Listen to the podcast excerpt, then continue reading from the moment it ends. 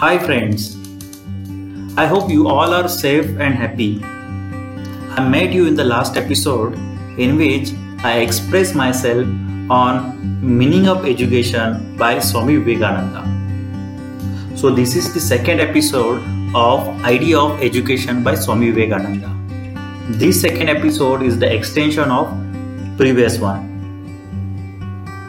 So you must have heard that education or ideal education would build up an ideal society.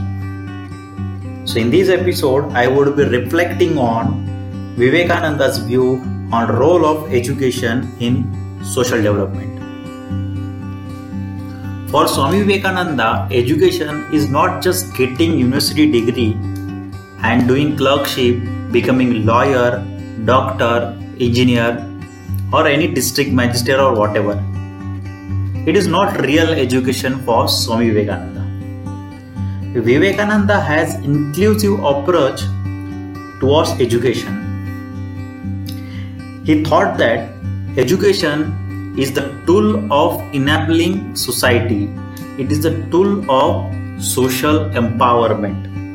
He said that education which equip common masses for struggle of life, education which bring up the strength of character, philanthropic attitude and courage of lion is called real education.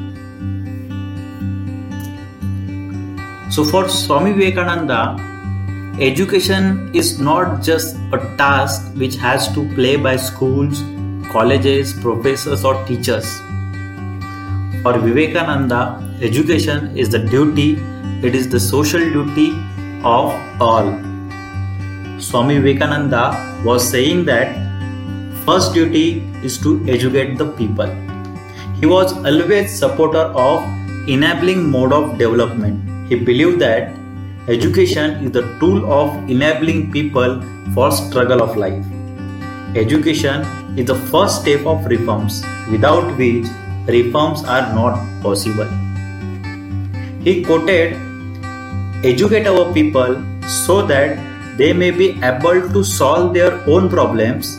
Until that is done, all these ideal of reforms will remain ideal only. So, this thought or this idea of Swami Vivekananda showing part to us for any development. The Vikas Ganga or the river of development originates from the education. Swami Vivekananda had a clear view on education. Philanthropy should be one of outcome of education. Once he said that if ever I get money in my possession, I shall spend that in the services of man. Man is the first to be served. He must be given food, spirituality, and education. So, here one can see that Swami Vivekananda has inclusive as well as holistic approach towards the education when it comes to the role of it in social development. So Swami Vivekananda also has ideal and practical view on equality. You must have read in our constitution that education should be free for all under the 14 years of children. Our constitution also promoted the equality and opposed the discrimination in terms of caste, creed, religion, etc. But six decades before the constitution, Swami Vivekananda had clear view on equality. The six decade before the constitution, Swami Vivekananda was one of the social leader who promotes equality in education. Swami Vivekananda, while describing the learning center in Ramakrishna Mutt, he said that teaching will be imparted in Ramakrishna Mutt irrespective of caste and creed and those who will have objection to this will not be admitted. So Swami Vivekananda believed that education is the way of leveling of caste. For that purpose, all members of society ought to have the same opportunity of obtaining wealth and knowledge. Swamiji was supporter of democratic establishment. Someone asked him kings are gone, where is the new sanction? He answered, the new sanction will be the power of people. You must you must have heard about the community driven model of education or you must have heard about the cooperative model or cooperative movement. So Swami Vivekananda was supporter of community based education or community based schools I will read out his own word so you can understand his view on community based schools or community based education. So he said that now from the oldest time you know the primary education according to old Hindu custom belongs to village system.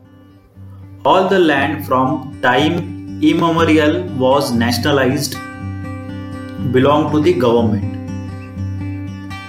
There never is any private right in a land. The revenue in India comes from the land because every man holds so much land from government.